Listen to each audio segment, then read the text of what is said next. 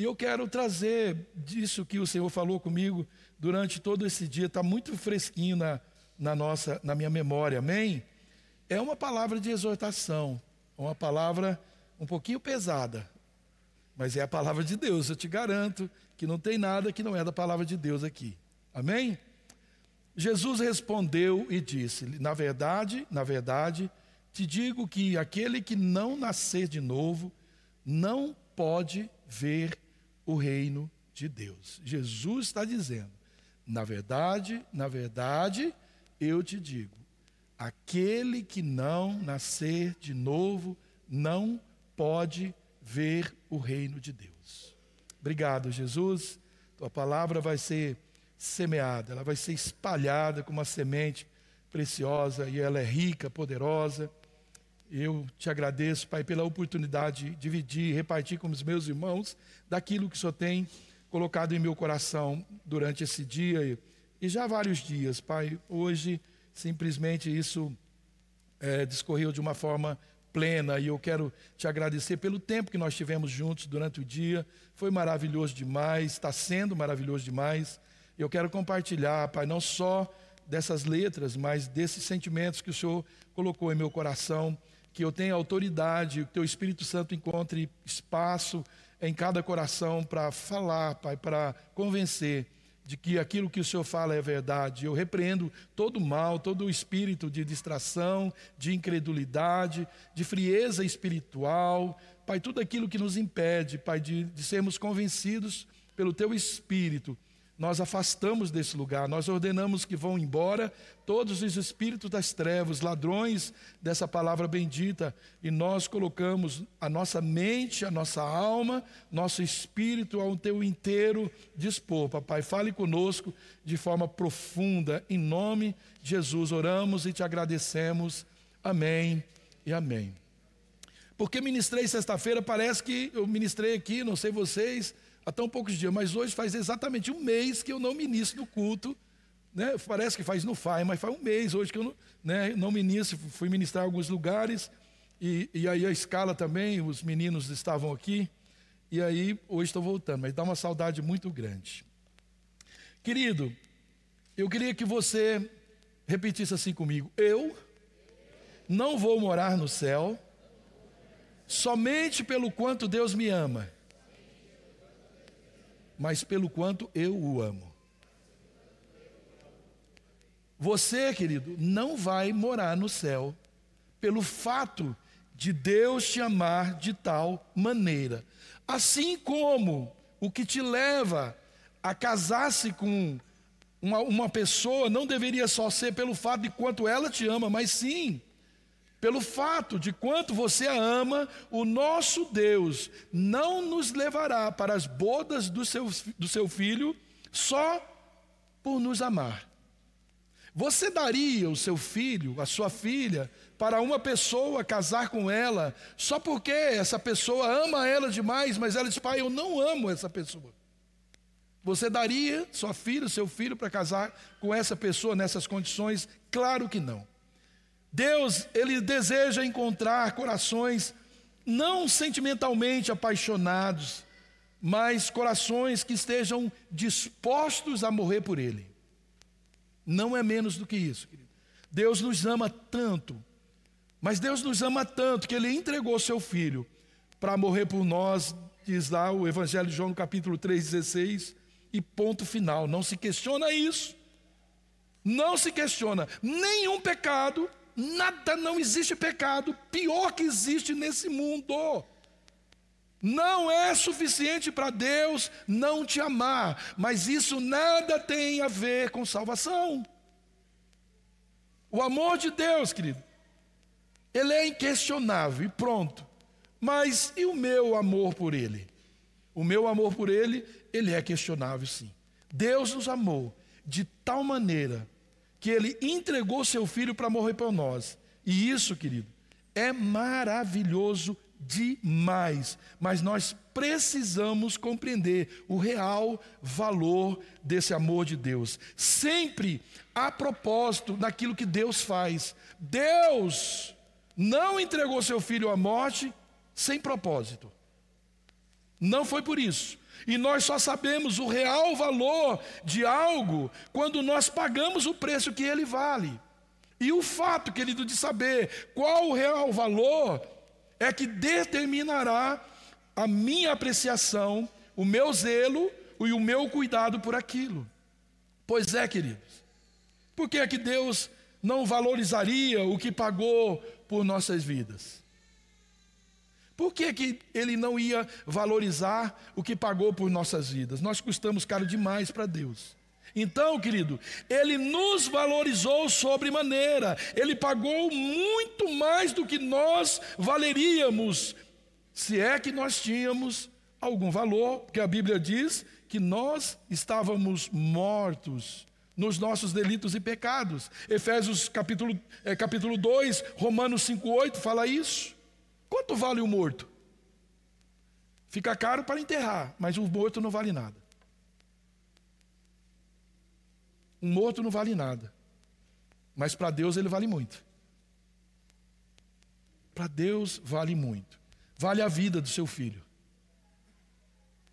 Um morto para Deus vale a vida do seu filho. A primeira coisa que eu quero destacar, querido, é o quanto esse amor custou para Deus. Porque é nisso que nós conhecemos o amor. Nós não diz que nós conhecemos o que, é, o que é o amor, não, porque o texto não fala conhecemos o que é o amor. O amor é Deus, mas, aliás, nós conhecemos o amor, o amor é Deus. Nisso nós conhecemos o que é o amor. Primeira carta de João, no capítulo 3, versículo 16, diz: Nisto conhecemos o que é o amor. Jesus Cristo deu a sua vida por nós e devemos dar a nossa vida por nossos irmãos. Então, querido, Deus ele fez isso para a gente conhecer o que é o amor. Para quê? Para amarmos e fazermos as mesmas coisas pelos outros, ou a mesma coisa pelos outros. E preste atenção, querido, dar é a palavra-chave desse texto. O fato principal é o que Deus fez e o que é que ele fez? Ele deu.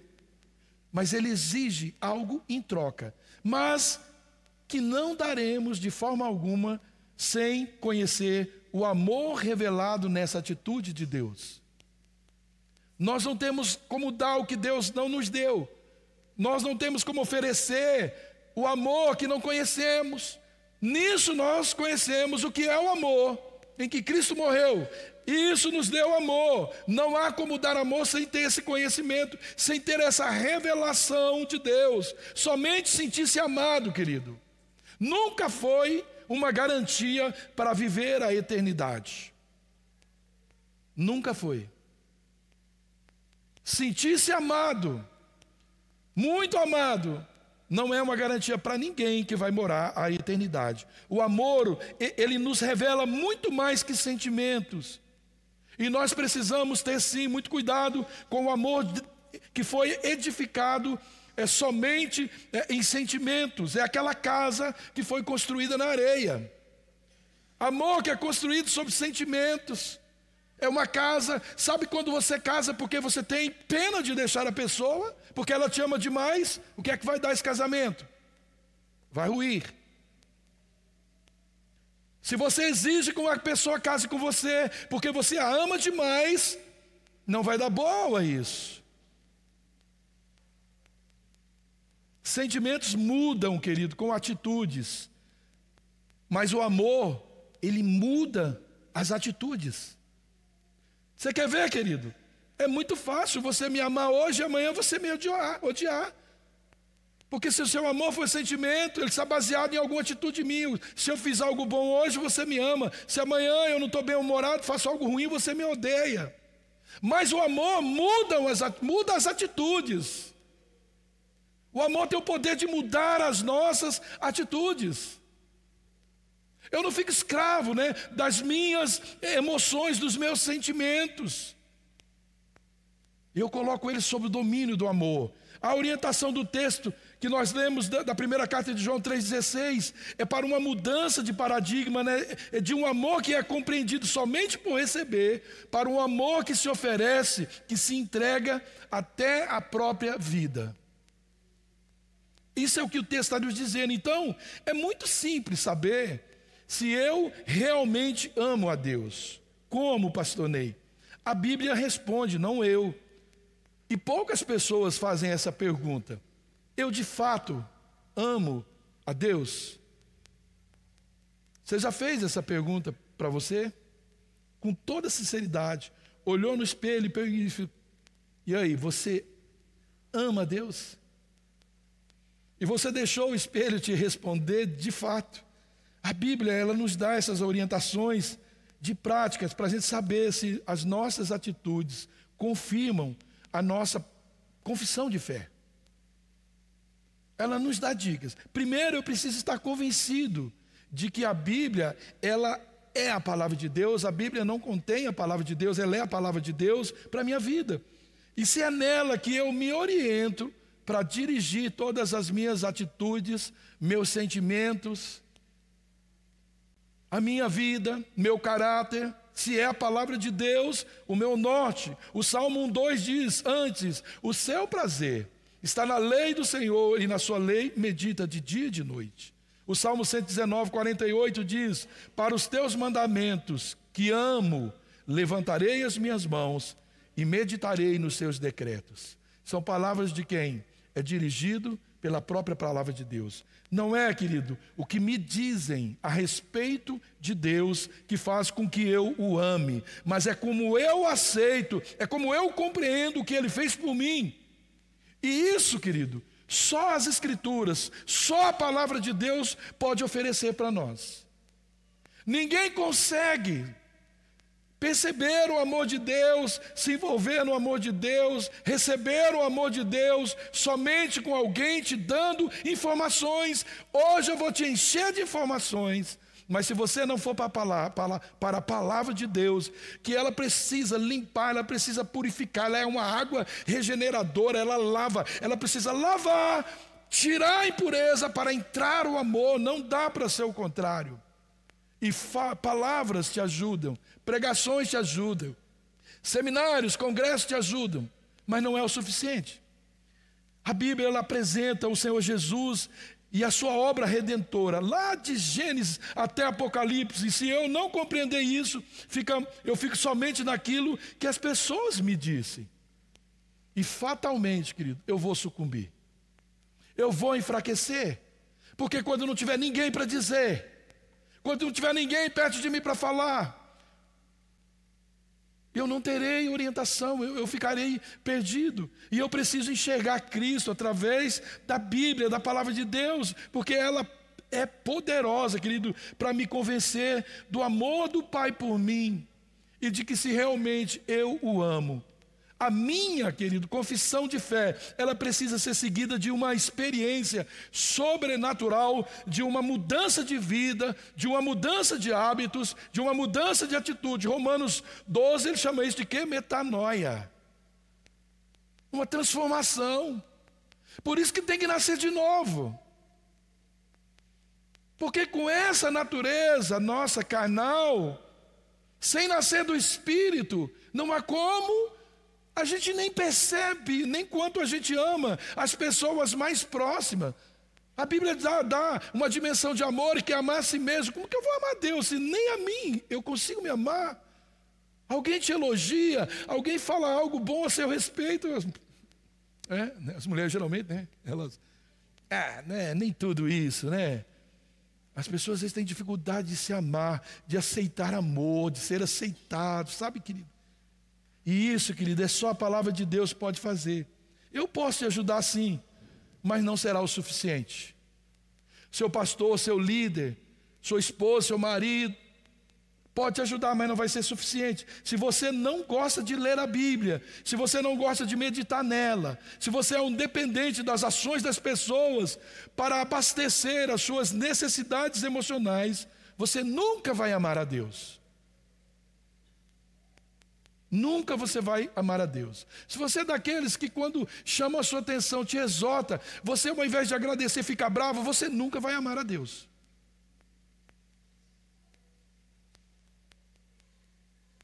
Porque a palavra de Deus de Gênesis Apocalipse é uma exortação para nós. É um chamamento ao propósito, é um chamamento à santidade, é um chamamento à separação, a uma vida de comunhão com Deus.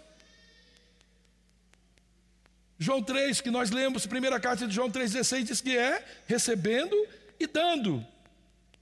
É assim que nós vamos aprender a amar a Deus, é recebendo, diga recebendo e dando. Nisso conhecemos o amor de Deus, em que Ele deu, logo nós devemos dar. E só assim nós vamos conhecer o amor de Deus. Então, só a leitura da palavra, querido, nos levam a ter experiências com Deus Pai. E essas experiências com Deus, elas se limitam em ouvir falar, versus, como diz Jó, andar com Deus. Antes eu te conhecia só de ouvir falar, mas agora eu te vejo com os meus próprios olhos. Olha o que é ouvir falar e ter experiência, querido.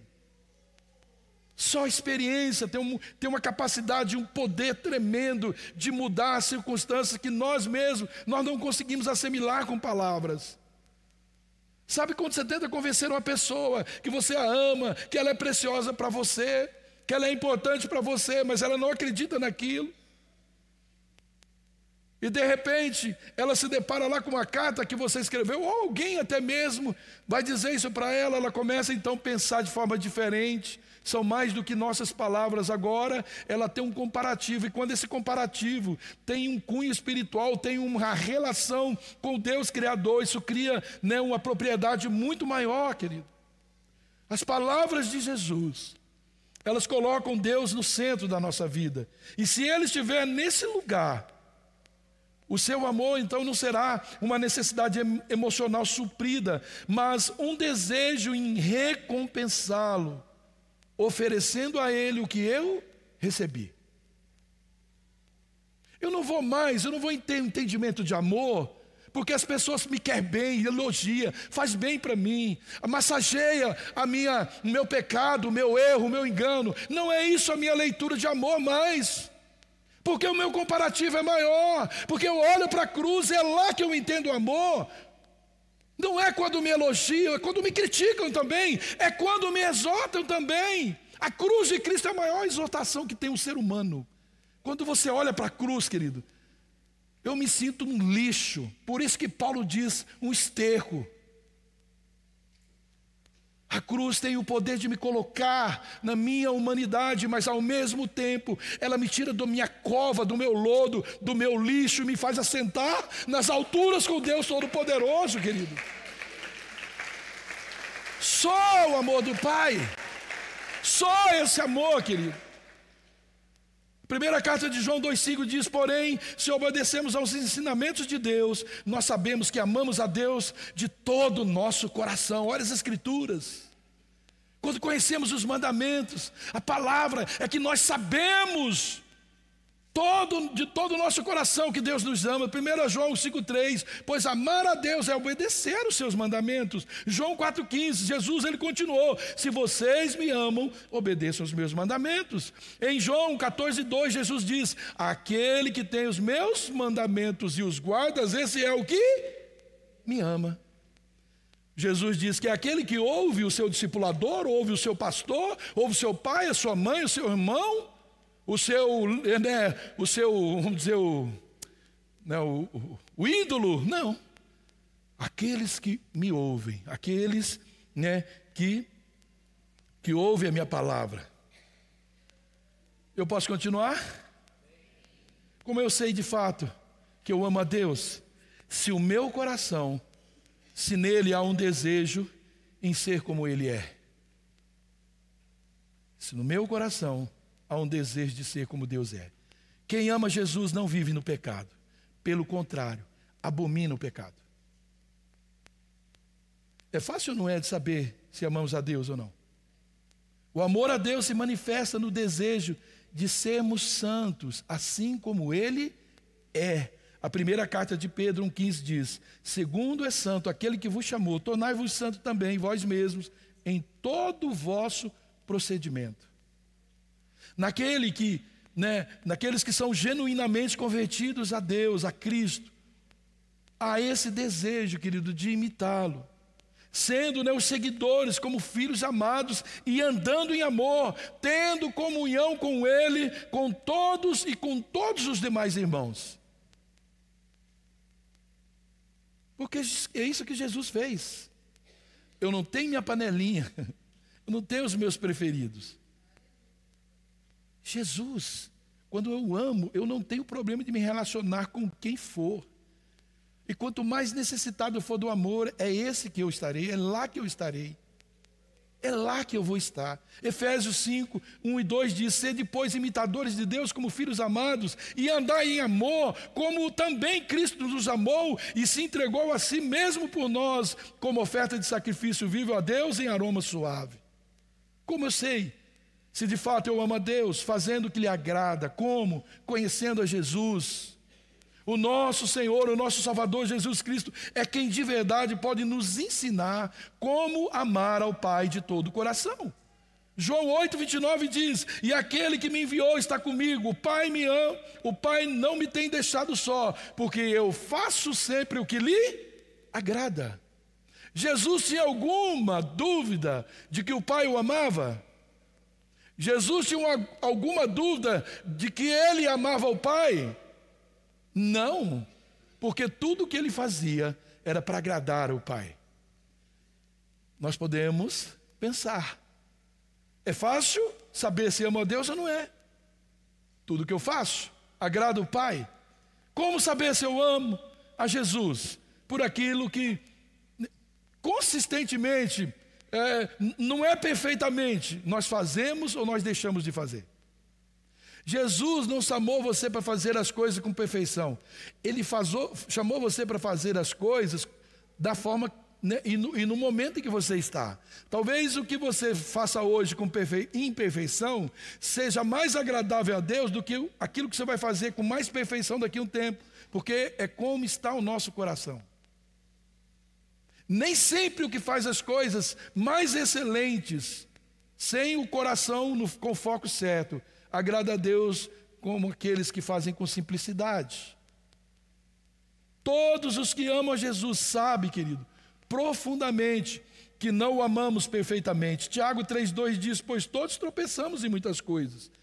A primeira carta de João 8 diz: Se dissermos que não temos pecado nenhum, a nós mesmos nos enganamos e a verdade não está em nós. Mas olha o que diz na primeira carta de João 1,6: se dissermos que temos comunhão com Ele, quem? Jesus, e andamos nas trevas, mentimos e não praticamos a verdade. Olha o que ele está dizendo: que a gente não consegue não pecar. Ele está dizendo que a gente não consegue não mentir. Mas ele diz que se a gente, né, é, é, se a gente disser que nós temos comunhão com Ele, mas nós andamos nessas coisas, nós não estamos praticando a verdade. Olha a diferença que é uma queda e a prática. A prática. Sabe, querido, sabe que Jesus não sabe que a gente, de vez em quando, tem os nossos escorregões, para isso ele veio.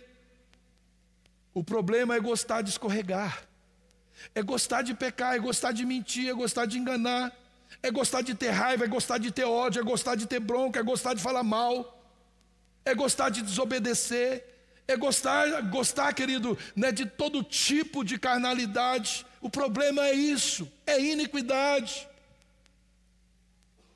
Porque essa prática testifica, obviamente, para Deus, para o diabo e para o mundo, que eu não amo a Deus. Quem ama a Deus não ama a prática do pecado.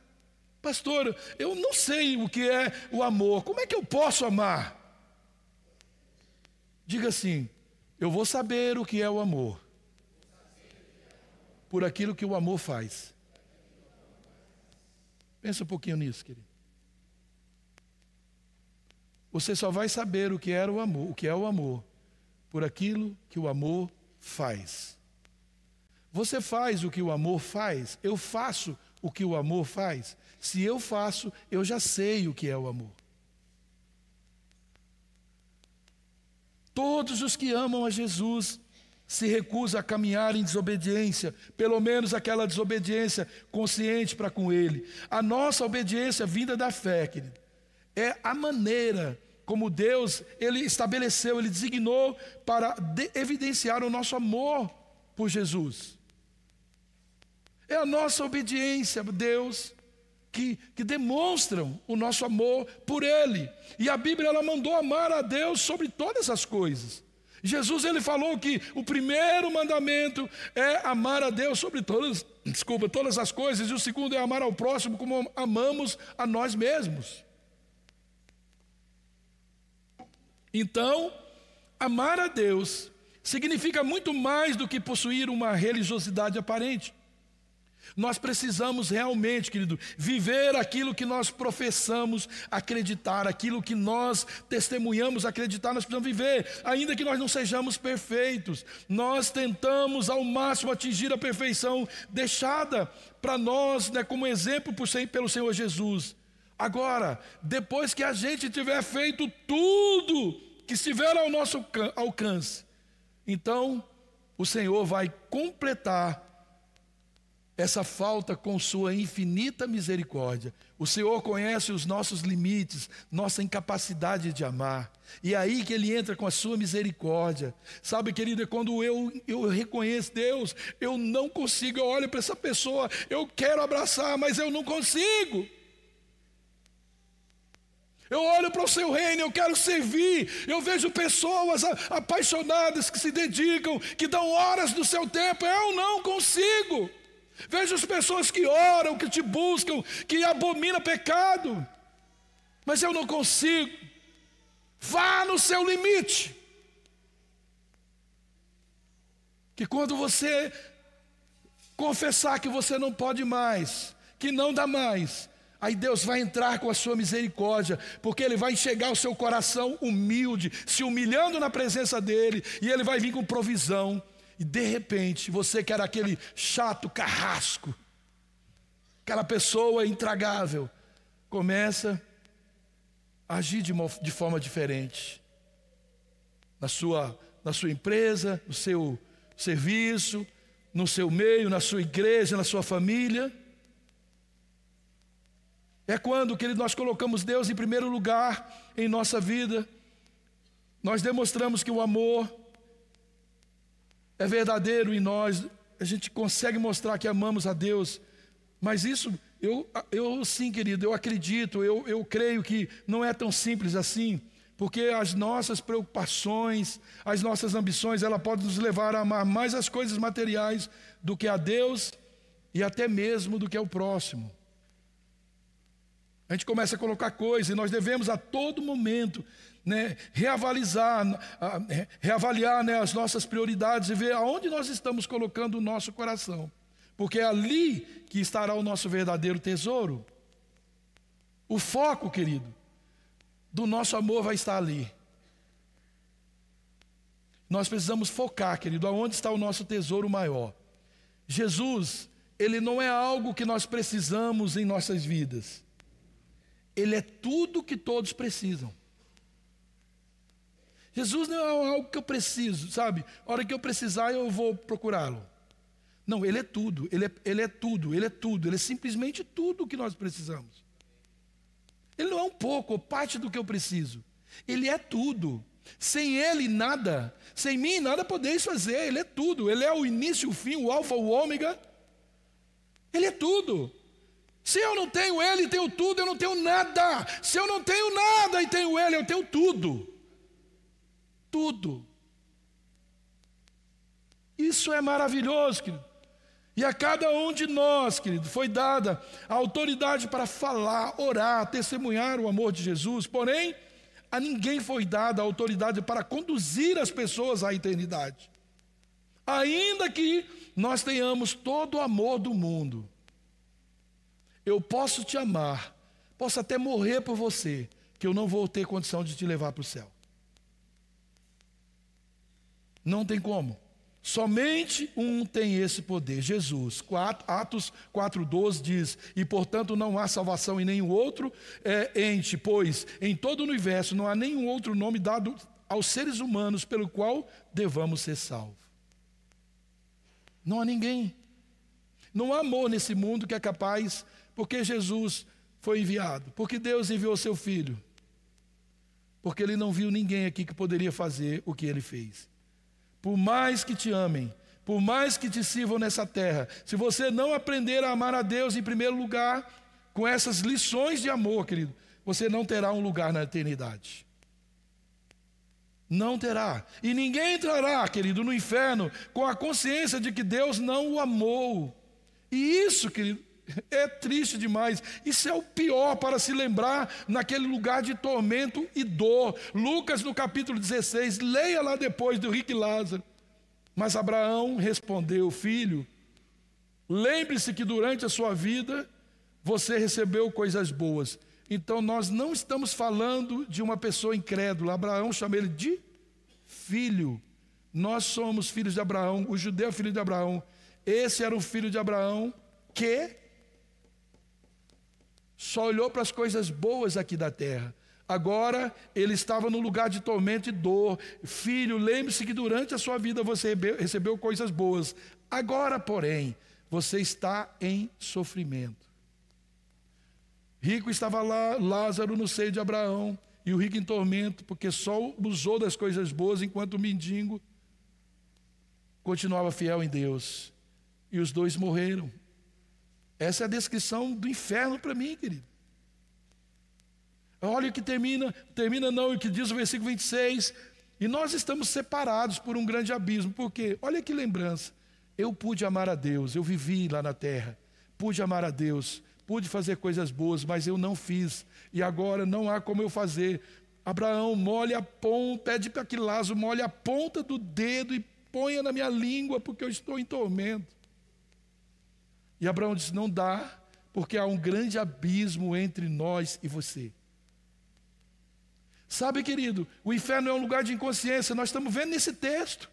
Esse homem clamando porque teve a oportunidade de fazer o que deveria fazer, de amar aquele, aquele mendigo que passava por ele, que ele passava ali, de cuidar daquela pessoa, de servir a Deus de se corrigir na sua vida, mas ele só se preocupou com as coisas boas que ele tinha para desfrutar, e foi isso que ele fez.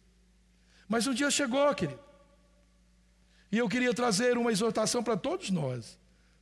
Nós estamos confortáveis em receber tanto amor de Deus sem amá-lo com as nossas atitudes? Nós temos tido cuidado para não querer ser mais do que Deus na vida das pessoas, tentando fazê-las sentir bem só por serem amadas por Deus? Eu não vou fazer isso na sua vida. Eu nunca vou deixar ser confortável no seu pecado, no seu engano, só por você ficar bem comigo. Não vou fazer isso jamais. Não vou passar a mão na sua cabeça, no seu pecado, no seu engano, só para ficar bonitinho com você. Não espere isso de mim.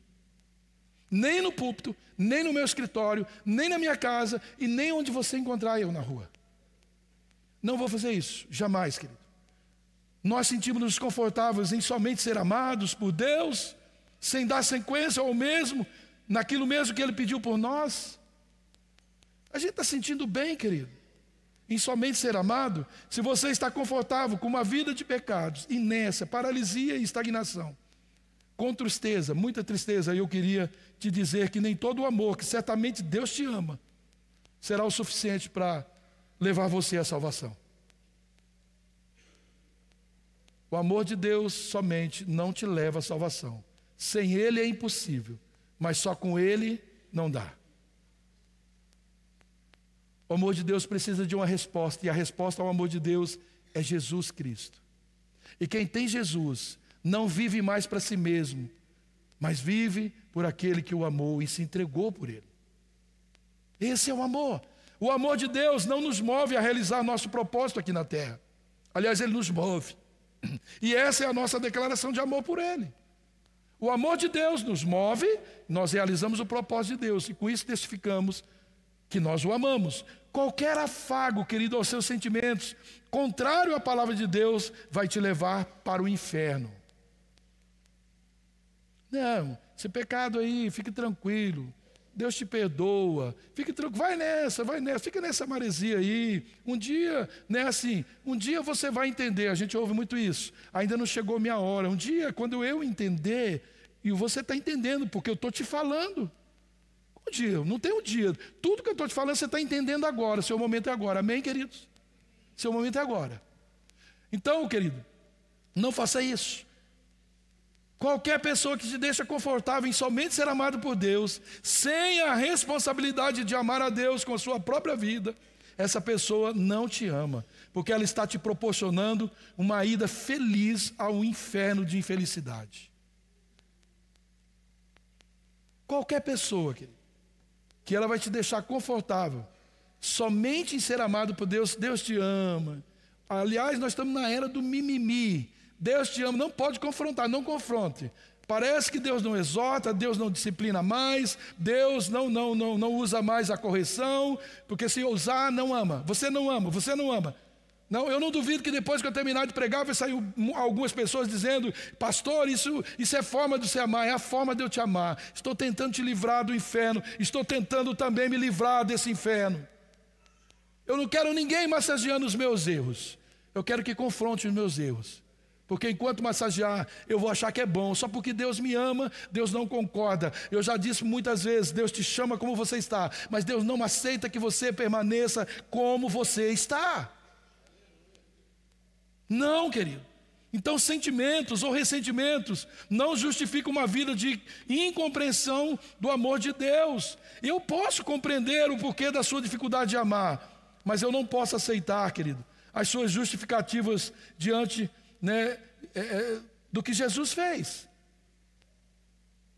Como eu vou achar algum argumento, alguma dor maior em mim, alguma rejeição maior em mim, alguma palavra contra mim maior do que Jesus sofreu?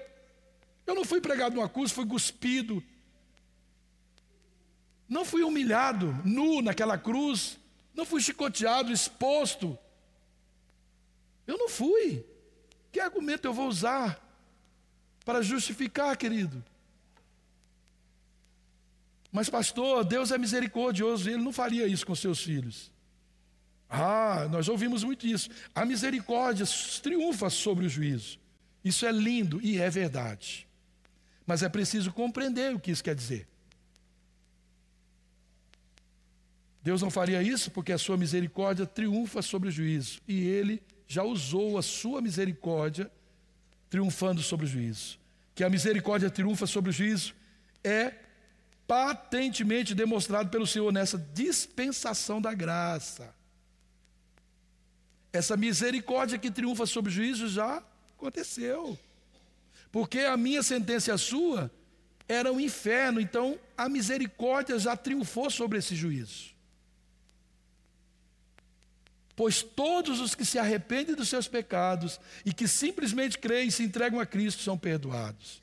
Porém, não são perdoados para prosseguirem como quiserem. Porque se for como quiser, eu já não desfruto mais nem da graça e nem da misericórdia. Lembra, olha o que Jesus diz: vai e não peques mais. João 5, 15, 14 diz: Mais tarde, Jesus o encontrou quando ele curou aquele paralítico. Ele encontrou novamente o paralítico lá no templo e lhe disse: Olha que já estás curado. Não peques mais para que não te suceda coisa pior. O que é pior do que viver uma vida inteira aleijado? Um inferno. Talvez aquele aleijado esqueceu que Jesus curou e voltou lá para continuar a sua vida de esmolas, de sua vida. E às vezes já fomos alcançados por Jesus e nós continuamos a nossa vida de esmola. E Jesus está nos dizendo: cuidado, você já me recebeu na sua vida. Cuidado para que não te aconteça coisa pior do que era antes. Nós estamos vivendo tempos de onde se fala muito sobre amor como um sentimento sem nenhum compromisso sacrificial. Porém, o amor de Deus, ele exige medidas drásticas nas nossas posturas com relação a Deus, com relação ao seu reino e ao, seu, e ao próximo. E elas sempre vão confrontar a nossa maneira de receber amor e de oferecer amor. Sempre.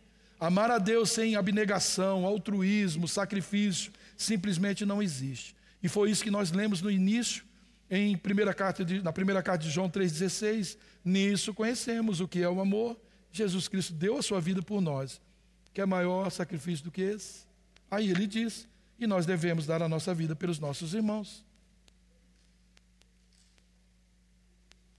Filipenses 1,29, porque vos foi concedido a graça de padecer por Cristo e não somente de credes nele. Muitos, queridos, não gostam, né? Disso que Paulo fala a respeito de sofrer por amar a Cristo. Porque nem todos querem padecer por amor a Cristo. Por isso, algumas pessoas, elas se sentem à vontade. Elas sentem a vontade de pegar esse versículo da Bíblia e tirar, rasgar e jogar fora.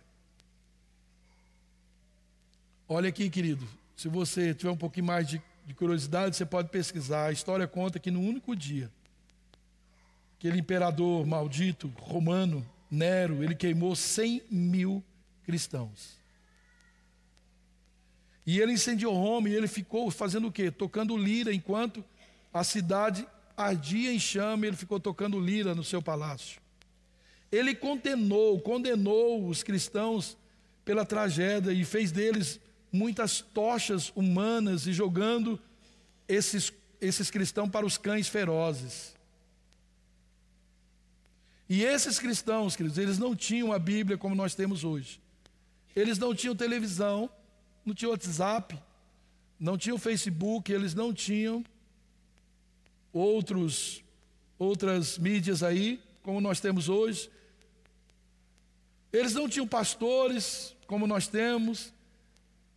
Eles tinham somente aquilo que passavam para eles a respeito de Jesus. O que falavam para eles a respeito de Jesus. Mas eles permaneceram firmes. E eles não negaram a fé em Jesus, mesmo diante de tantos sofrimentos extremos. Querido. E isso é amar a Deus. Isso é prova de amor a Deus. Mas eu não preciso mais passar por isso, pastor. Glória a Deus, que bom.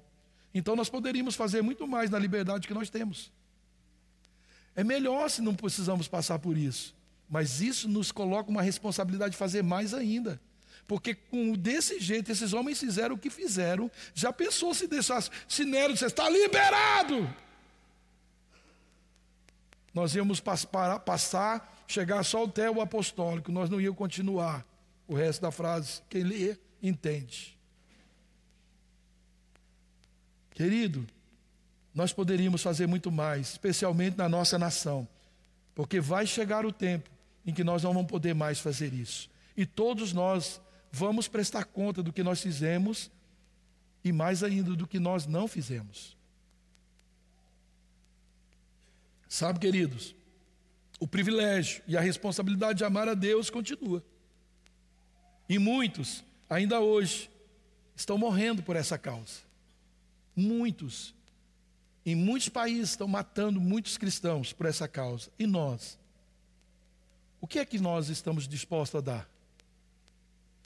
João 3,3 diz que Jesus respondeu e disse: Na verdade, na verdade eu te digo que aquele que não nascer de novo, não pode ver o reino de Deus. Por que eu comecei com esse texto? Porque sem o novo nascimento, isso jamais vai ser possível.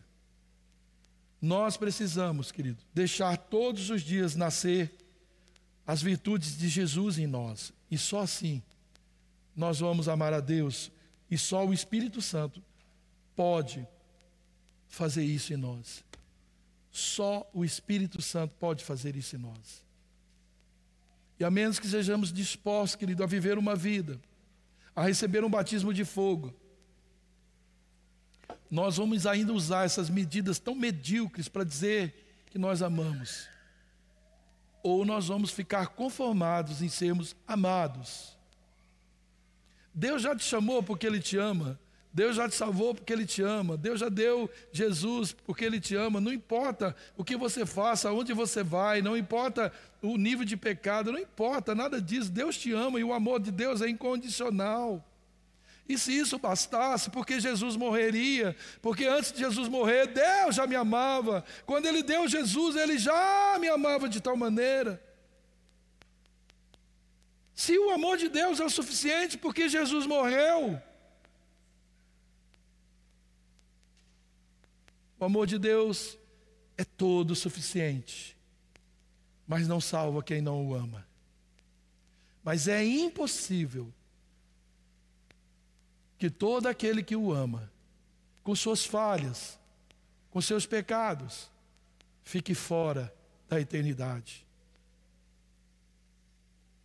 Sabe, querido, é não sei se isso é pesado para você, para mim é muito pesado. Saber, querido, que o tanto que Deus me amou, né? a forma com que Deus me amou. Mas Deus não amou de palavras, Ele, ele escancarou numa tela universal a expressão do seu amor. É como se o mundo inteiro, e há uns anos atrás eu tive esse sonho, o mundo inteiro assistindo a volta de Jesus, vindo Jesus vindo, chegando à terra. Eu assistindo aquilo. Sabe, o amor de Deus foi assim, ele escancarou para que todo o mundo conhecesse o seu amor. Então não há como alegar que eu não sabia, que não foi possível, eu não vi. Ninguém vai chegar diante do Pai e vai poder dizer: Eu não amei, porque eu nem sequer o conhecia, eu não tive a oportunidade de te amar. Sabe, querido? Vamos, querido, vamos nos mover em direção ao amor de Deus. O amor de Deus é um movimento lindo. O amor de Deus é maravilhoso. O amor de Deus, ele nos tira, sabe, da canseira, do enfado sabe, daquela coisa ociosa, preguiçosa. O amor de Deus é dinâmico, ele é poderoso, o amor de Deus é milagroso, o amor de Deus, ele é, ele é algo exuberante, ele é transformador, ele é notável, é perfeito, imensurável. Não há nada, absolutamente nada na face da terra que o amor de Deus não possa mover, não possa fazer. E se o amor de Deus está em nós, nós nos movemos, porque ao mesmo tempo que nisso, esse amor que nós conhecemos e que nós vivemos, é, na maioria das vezes não é o ágape, uma vez que conhecemos, que somos tocados por esse amor, nós então, querido, não vamos medir nenhum esforço para fazer o que Deus nos comissionar a fazer, não haverá mais questionamento. Você não vai ficar mais olhando para o seu sentimento para se mover em alguma coisa. Você não vai ficar mais, sabe, querido? É muita gente, muito tempo sobrecarregando pessoas para falar dos seus sentimentos e ressentimentos, enquanto está sendo despejado o amor sobre ele. Daqui a pouco, querido, esse vai se esgotar isso. O Espírito Santo não estará mais aqui. Quem é que vai nos convencer disso? Quem é que vai nos convencer depois? Depois que o Espírito Santo sair daqui, ele vai sair, a Bíblia fala. Quem vai nos convencer do amor do Pai? Então o momento é agora. Se ouvires a voz do Senhor, não endureça o seu coração.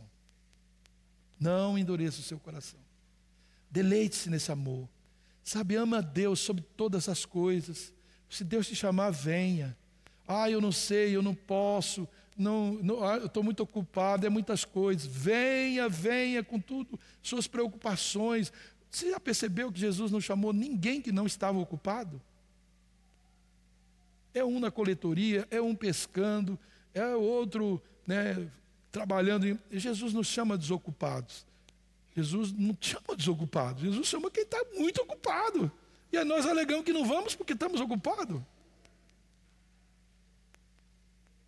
Pois é, querido, na nossa ocupação, quando nós, é na nossa grande ocupação que nós mostramos que Deus é primeiro lugar.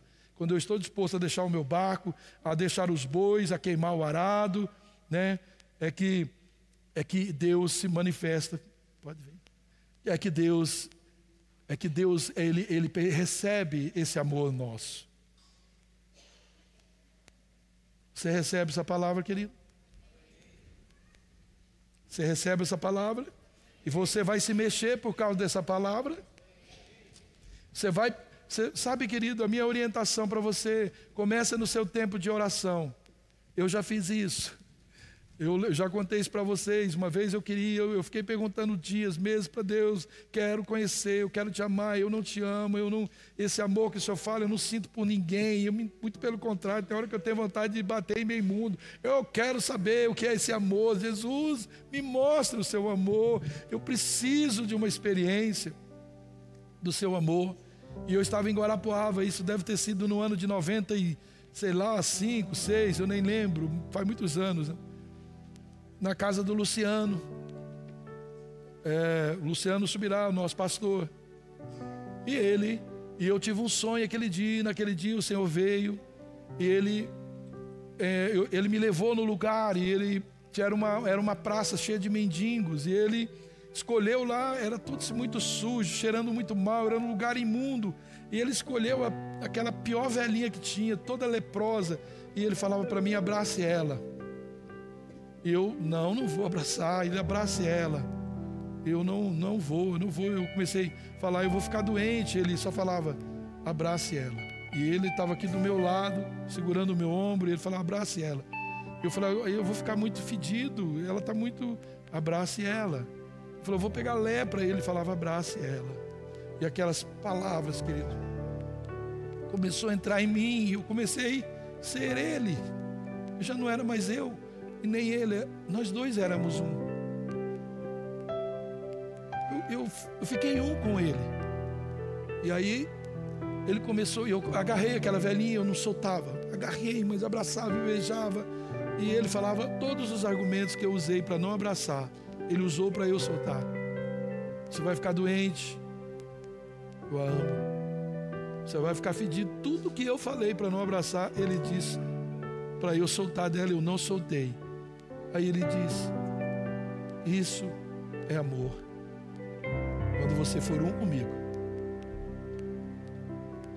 É isso que devemos buscar nas nossas orações. Ser um com Ele, como Ele é com o Pai. E assim nós vamos, nas nossas imperfeições. Não deixe que a sua queda, não deixe que a sua desistência de um dia o afaste de amar a Deus, porque do amor de Deus isso não te afasta. Essa é a sua garantia, que você pode voltar tranquilo, que Deus está te esperando sempre. Não está em Deus o problema, está em nós. Não deixe que nada separe você do amor de Deus.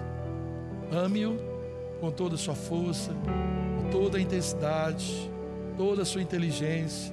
Ame a Ele.